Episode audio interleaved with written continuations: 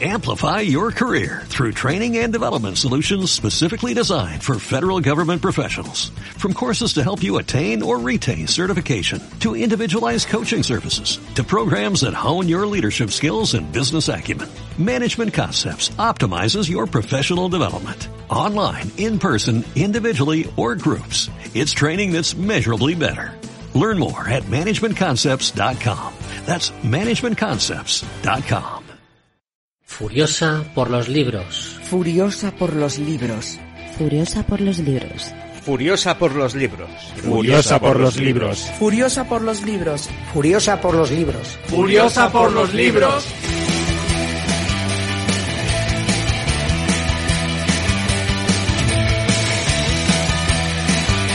Sed testigos. Sed testigos. Sed testigos. Sed testigos. Sed testigos. Sed testigos. Sed testigos. Sed testigos. Hola, hoy toca lista de autoras, 15 autoras que voy a recomendar. Muchas están entre mis últimas lecturas. He intentado ordenarlas por orden de publicación, estas novelas de estas 15 chicas. Todas menos la última decidí dejar para la número 15 la que me estoy leyendo actualmente. Y aunque se publicó un poquito antes, pero es igual. La recomiendo porque voy por la mitad del libro y me está encantando, así que también la incluí. Empiezo ya para no alargarme así con la introducción.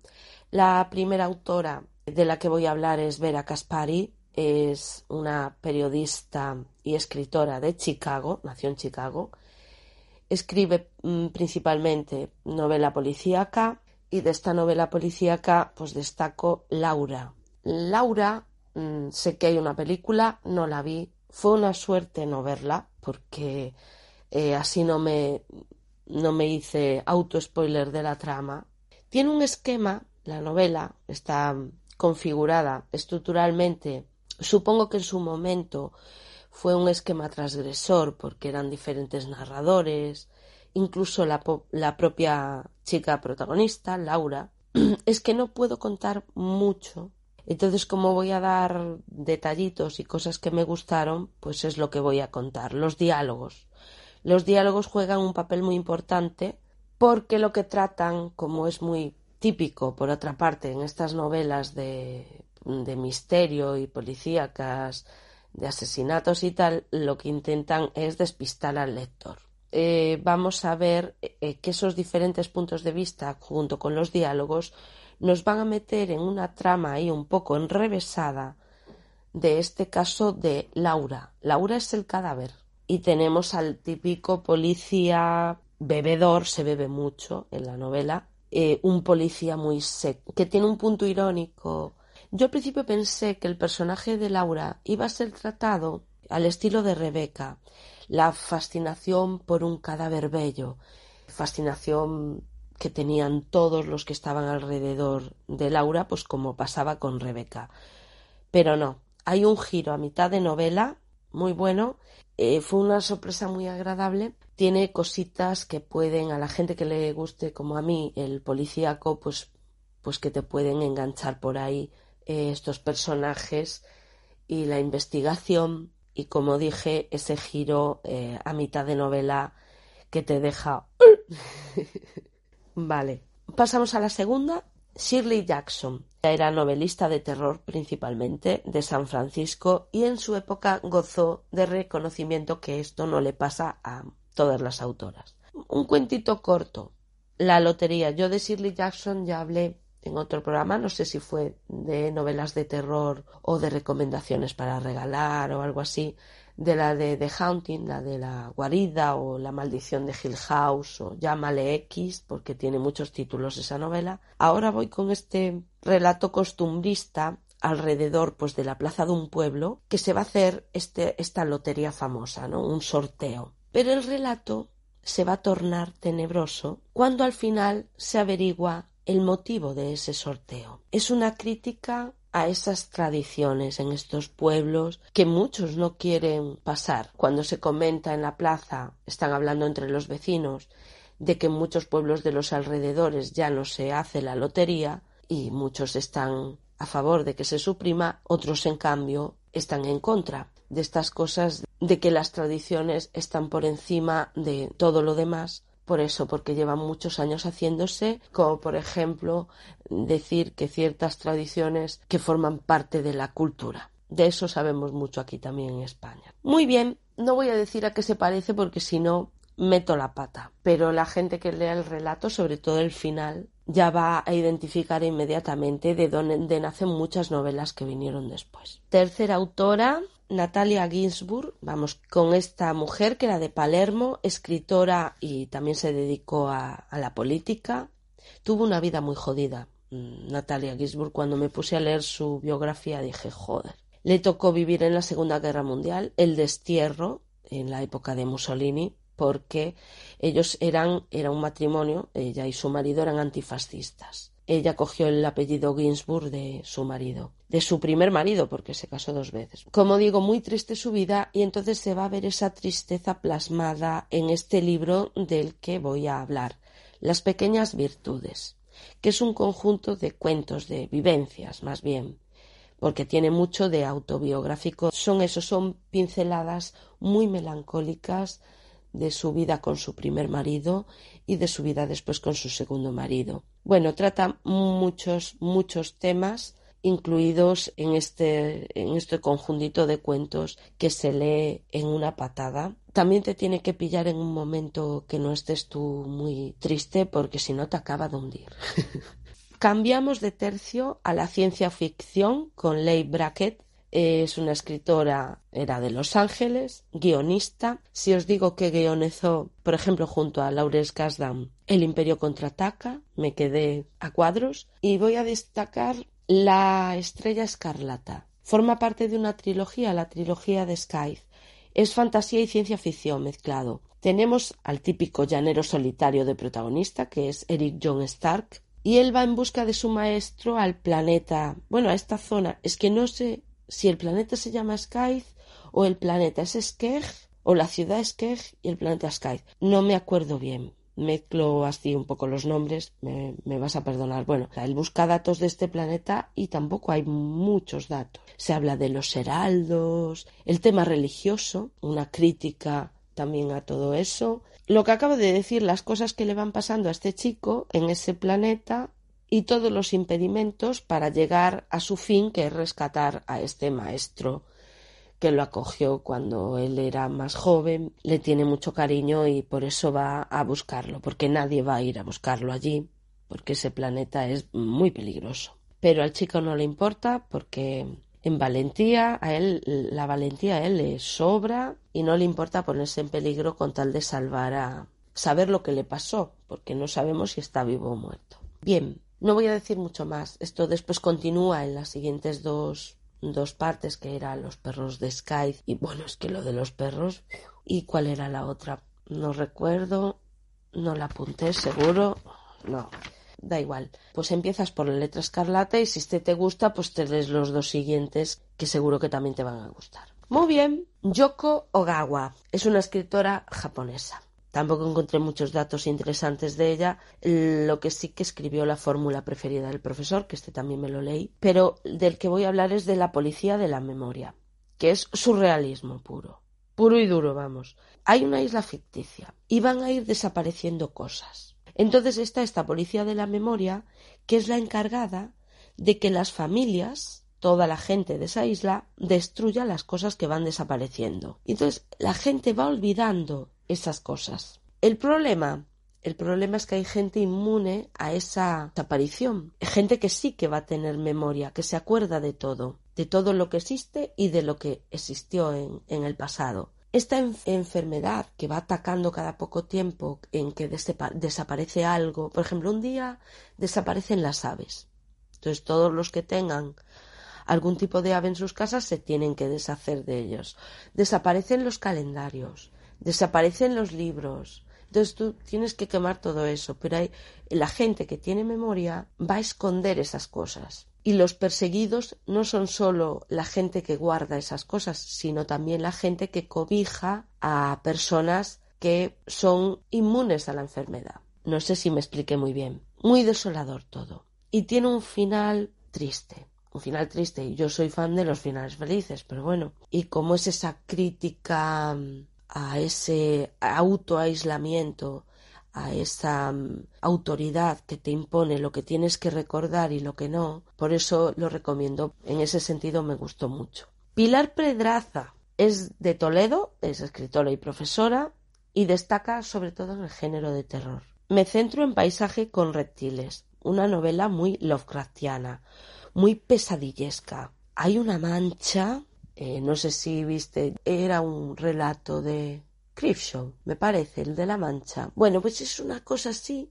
Ellos están en una isla y aparece esa mancha y el misterio que tiene esta mancha, cómo se va extendiendo en el mar, cómo va a influir y a cambiar el temperamento de los que viven en esta isla, las leyendas que hay en esta isla, las tortugas, va a haber la típica bruja, muy mal rollero, mucha fantasía, mucho terror, muy inquietante. Hay otra isla paralela a la que casi nadie viaja y que la chica protagonista va a ir y ahí descubre muchas cosas que le van a cambiar un poco la perspectiva a la chica. No sé si, si en el buen sentido o en el mal sentido. Vamos, yo ya me tenía marchado de ahí, es que yo soy muy cagona para esas cosas. Otro, Connie Willis que es autora de ciencia ficción. Yo la recomiendo muchísimo.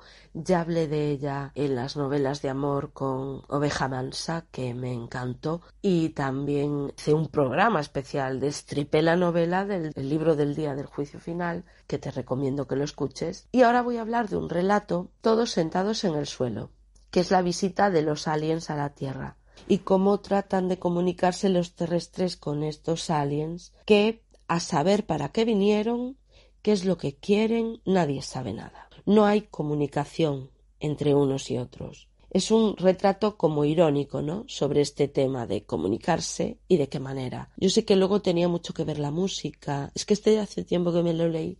Tenía que ver la música, ellos que se sentaban cuando escuchaban música o un rollo así. Estábamos en época navideña, creo recordar. No puedo decir mucho más que lo leas, que lo lees en, eh, nada en una tarde, un par de horas te lees todos sentados en el suelo porque es muy cortito y, tiene ese toque divertido eh, de Connie Willis que a mí me, me, gusta muchísimo.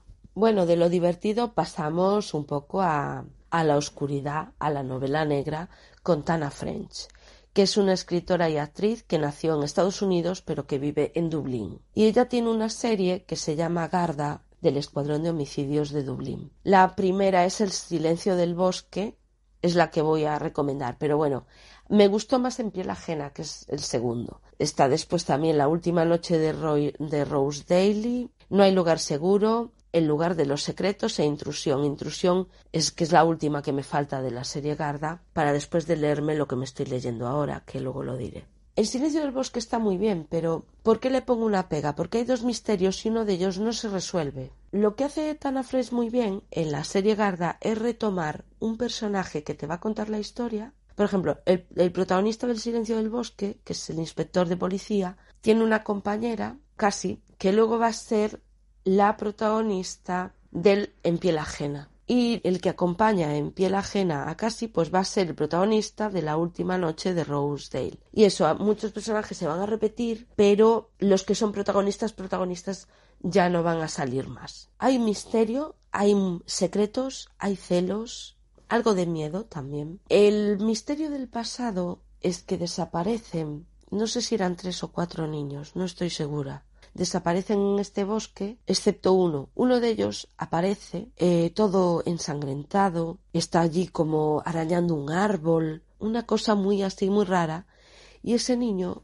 nunca recupera la memoria para saber qué le pasó a los compañeros que iban con él. Y ese niño va a ser el policía de la novela, ese niño ya de mayor se hace policía, iba a tener de compañera a una chica, iban a investigar un asesinato en el mismo bosque, en ese pueblo donde él vivió. Entonces le viene todo como de golpe.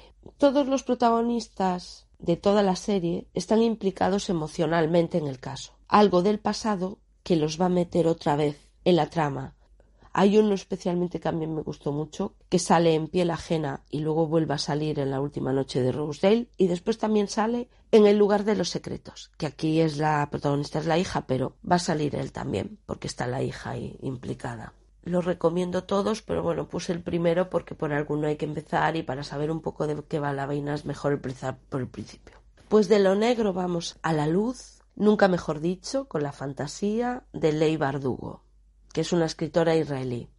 Sombra y Hueso. Bueno, está la trilogía Grisha, que fue la que me leí yo. Siempre el primero, Sombra y Hueso. La protagonista va a ser Alina Starkov, que es huérfana y tiene su mejor amigo, del que está enamorada en secreto, pues es Mal, que es otro huérfano que se criaron juntos y tal. Entonces ellos dos van a formar parte de una misión que va a ser la incursión a una grieta que hay que atraviesa el reino, divide el reino como en dos partes, y esta grieta le llaman la sombra. Y es muy peligroso atravesar la sombra porque es una zona donde habitan los Volcra, que son criaturas aladas, que les gusta mucho la sangre humana, vamos, que se cogen a los humanos, los atacan y los matan. Pero claro, esta, esta expedición va a contar con los Grisha. ¿Qué son los Grisha?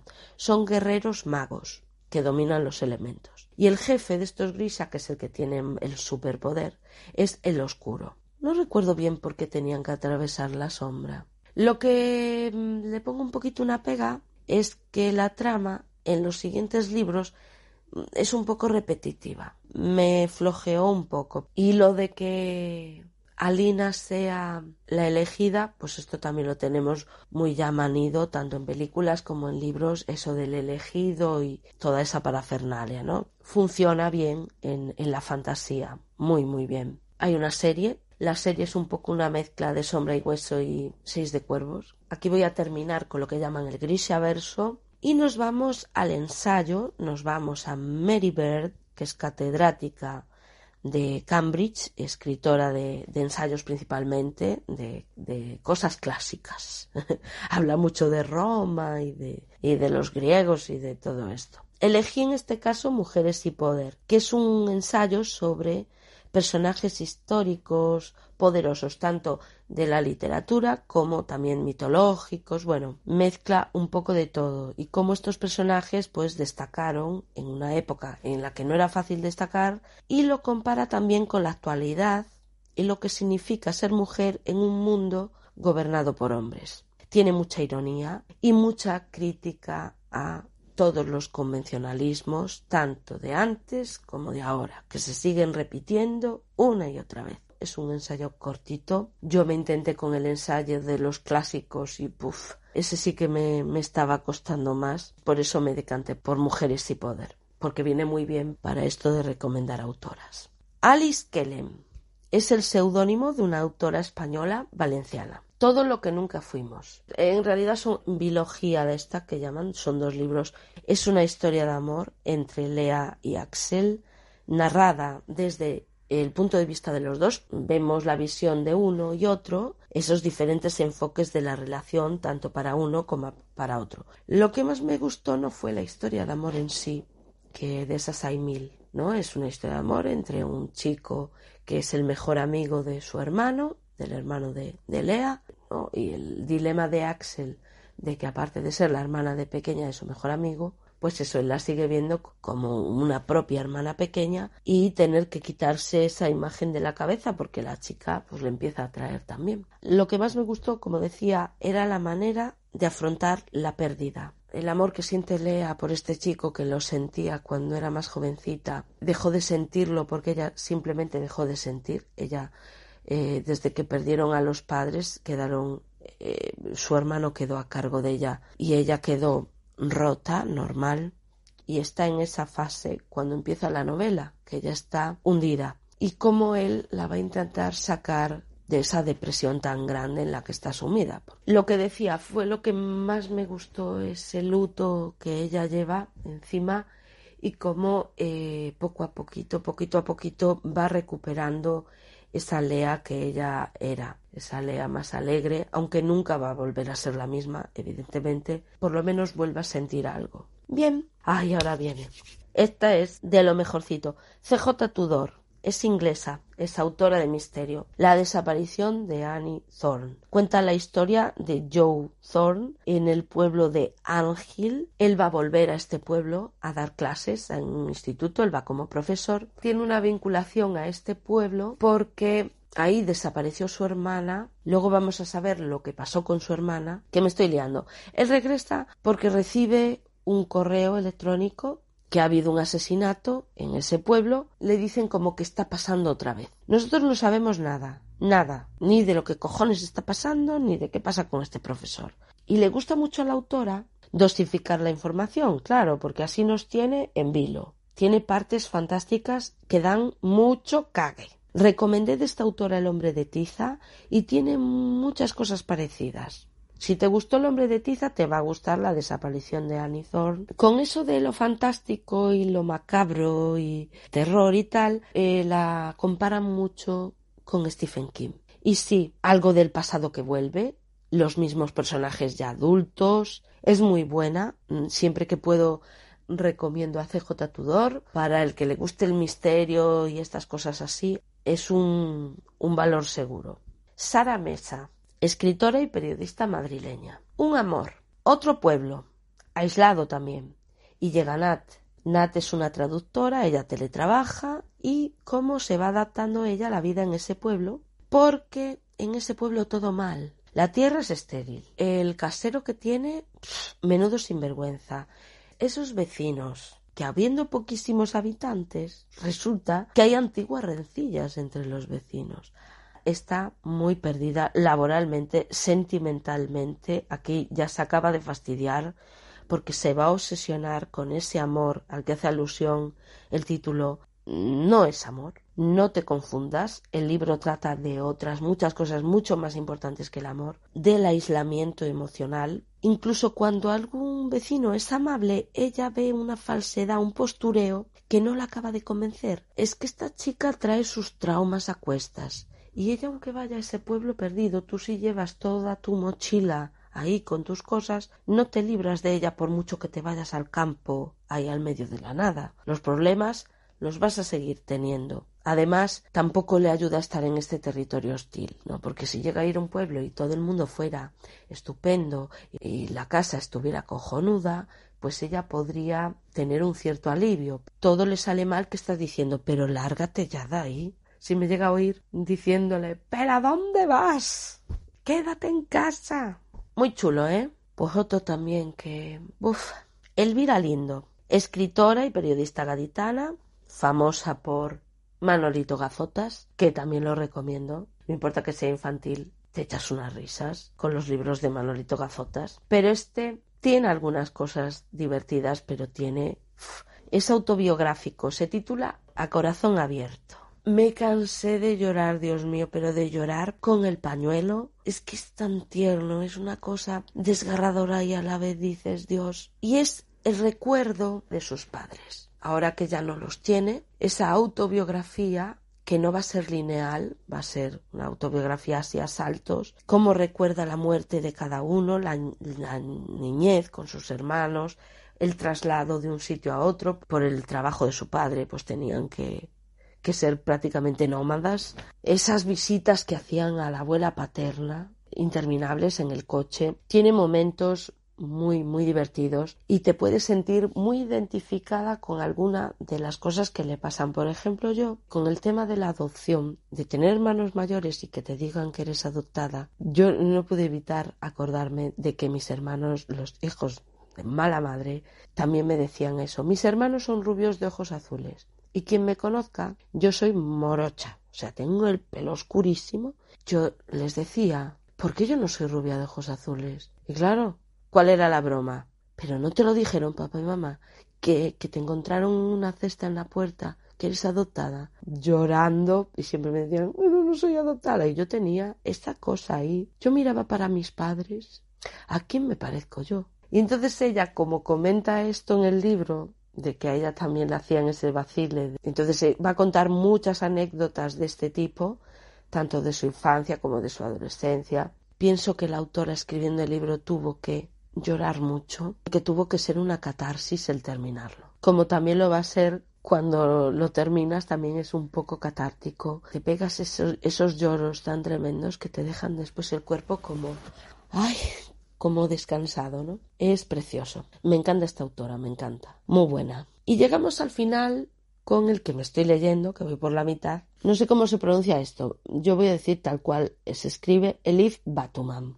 Y ella es estadounidense de ascendencia turca. Fue finalista del premio Pulitzer. El libro es La idiota. La protagonista se llama Selim, estudia en Harvard y es de ascendencia turca. Y vamos a ver cómo es su vida universitaria para una joven que está un poco perdida. Bueno, ella quiere ser escritora, eso lo tiene bastante claro, pero en el resto es que se mete en cada fregado. Esto es una crítica al mundo académico. Yo lo tengo clarísimo, porque con esos profesores estrambóticos que en vez de guiar a los alumnos parece que aún los llenan más de dudas, esas compañeras es que tienen unos personajes. Es muy absurdo el libro, ¿eh? Por eso se titula La idiota, porque ella muchas veces se siente idiota en el medio de toda esa gente que ella también tiene sus rarezas. Después la gente que va conociendo en las diferentes clases, porque aquí tienen seminarios de no sé qué. Voy a ir a clase de tal. Eso también me llamó mucho la atención. Todas las clases que tienen, a las que tienen acceso y muy diferentes entre sí. Es que no me extraña que tengan un lío tremendo. Mucha ironía y mucha mala leche. Eso es verdad. Y a mí me gusta por esto. A mí los autores que tienen esa ironía y que te hacen una crítica con esos detallitos. Hay momentos, hacía tiempo que no me reía tanto con un libro. Es que es muy caótico. y tendremos también un hueco para el amor. Ay, el amor que va ganando protagonismo en el libro. Es este cruce de mails que va a tener con Iván, que es un compañero que coincide con ella en clases de ruso bueno, voy a contar una pequeña cosita del libro. La profesora de ruso a los alumnos todos les cambió a un nombre en ruso. Iván, como ya venía con el de serie, pues ya le quedó Iván. Pero, por ejemplo, la protagonista que se llama Selin, la profesora dijo, no, tú no vas a ser Selin, tú vas a ser Sonia.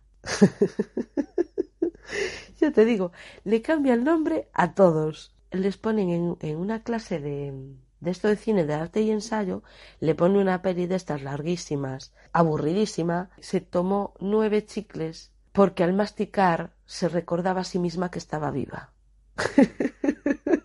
y la visita al psicólogo, bueno, eso es buenísimo. Una parte que a mí me tocó el corazón directamente. Cuando llegué a esta parte dije, no puede ser. Y es que habla de Galicia. Sí, sí, habla de los gallegos. Lo de que contestamos con preguntas. Yo me quedé alucinada. Es que me emocioné y todo. Ver que Galicia, que era verde como Irlanda, que te diga esas cosas y dices, joder, Elif Batuman, de Nueva York, hablando de Galicia en su libro, no daba crédito. Pero vamos, es un párrafo, ¿eh? Pero a mí me supo a gloria. Y es verdad que es un libro muy intercultural, que la autora sabe muchísimo de muchísimas culturas de todo el mundo. De verdad que es impresionante. Me da a mí que el amor no va a acabar muy bien. No lo acabé de leer, ¿eh? O sea, no estoy haciendo spoiler. Es la impresión que me da a mí porque le da muchas vueltas a las cosas. Tampoco sé si tiene un final cerrado. A lo mejor eh, acaba el curso y ella se va para su casa y, y no nos dice nada más. Muy bueno. Y aprendes muchas cosas. Y te ríes ¿Qué más se puede pedir? Ya que acabo mis 15 recomendaciones de estas 15 autoras, no tengo más que decir, así que hasta la próxima. Furiosa por los libros. Furiosa por los libros. Furiosa por los libros. Furiosa por los libros. Furiosa por los libros. Furiosa por los libros. Furiosa por los libros. Furiosa por los libros.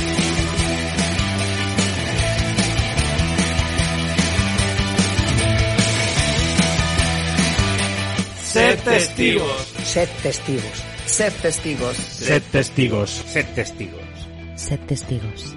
Sed testigos. Sed testigos. Amplify your career through training and development solutions specifically designed for federal government professionals. From courses to help you attain or retain certification, to individualized coaching services, to programs that hone your leadership skills and business acumen, Management Concepts optimizes your professional development. Online, in person, individually, or groups, it's training that's measurably better. Learn more at managementconcepts.com. That's managementconcepts.com.